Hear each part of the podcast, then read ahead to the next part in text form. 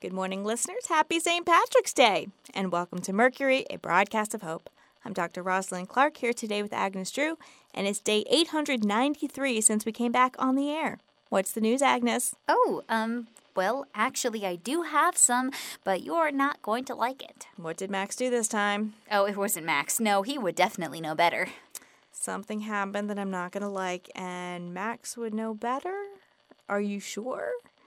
This is Max we're talking about. He doesn't usually know better until after we've explained it to him. Well, Agnes, just spit it out. Whatever it is, I'll be fine. someone painted a zombie green for St. Patrick's Day. Oh. Okay, fine. So I guess we'll talk about that for a minute. Listeners, it's best if you don't take unnecessary chances around the zombies. Periodically, we see them with signs on them that say kick me or things like that, and now it seems that someone has painted one green. There are two great reasons to not do things like this. The first and most obvious is that it's really risky to get that close to a zombie. Unless you have no other choice, like a seriously life and death situation, you're best to keep your distance. But the other reason is because, as we remind people from time to time, zombies used to be people. They still deserve respect and dignity, and making them look ridiculous doesn't help anybody. Well said, Dr. Clark. The zombies are horrible, but I still can't help but see the humanity in them.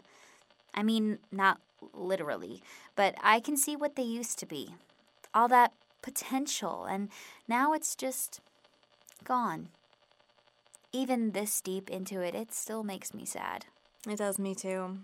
I think for a lot of people, they look at a zombie and think, I don't want that to happen to me, or even, I don't want that to happen to anyone I care about.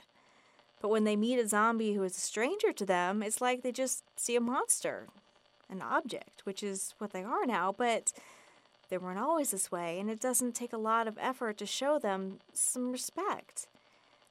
I don't need to be a member of the group, whether it's zombies or another race or any other group of people, to feel compassion for them and show them kindness. Careful, you're starting to sound like Alaska Chance. Thinking that you shouldn't deface a zombie isn't the same thing as advocating that they should have rights. In my opinion, this is more like grave robbing or corpse desecration than a press group of people. Gross. Why would anyone do anything like that? Well, back in the 19th century, people would do it because there weren't enough cadavers for medical training and research, and people have always stolen things from each other, dead or alive. But with zombies, it's weird and different because they're still walking around. It's like people feel freer to treat them poorly because they walk the line between life and death. I feel like it might even be similar to the way people would be meaner to each other when they were anonymous online than they would be to somebody's face. Ugh, I hated that. I didn't understand why people couldn't just be nice all the time. It's a power thing. When you feel powerless, you want to try to feel power over someone else. If you can do that by being mean with no consequences, it's a really easy way to achieve it. It's just that it's temporary. You're back to being powerless again really quickly, and so you have to ramp it up to get that feeling back. It's an awful feedback loop to be in, but so easy to fall into. So people are being mean to the zombies because they want to feel powerful? Why don't they just put them down? Hard to say. Maybe it's a thrill rush to get that close and get away with zombies still animated. Maybe it's because humiliating them is a better feeling than putting them down. Maybe it's because deep down they know they used to be people and it feels too much like murder, so they do the next best thing in their mind and exert their power over them by making them look weird. I will say that the paint was probably especially dangerous Why's that? because it's a liquid, and the zombies, as we all know, don't like liquids.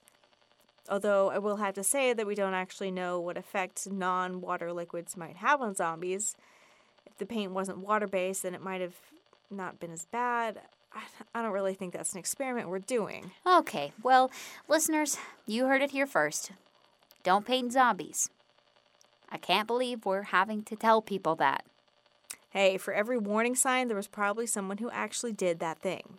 It might seem obvious, but sometimes things just seem like a good idea at the time. Anyway, folks, just remember that zombies used to be people.